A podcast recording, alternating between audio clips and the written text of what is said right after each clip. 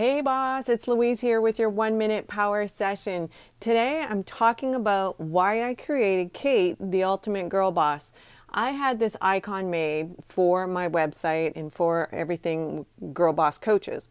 And everyone was always making a comment about how cute she was. One day I decided I was going to make a mug out of her and I got more comments. So I thought I would just put her up on my site, and the next day I got an order. So when I actually had her originally drawn, they sent me with her um, the three dots on the actual cup, four different colors. So I just made four SKUs, and so Girl Boss Kate was created. You can check her out at louisecorville.com/shop.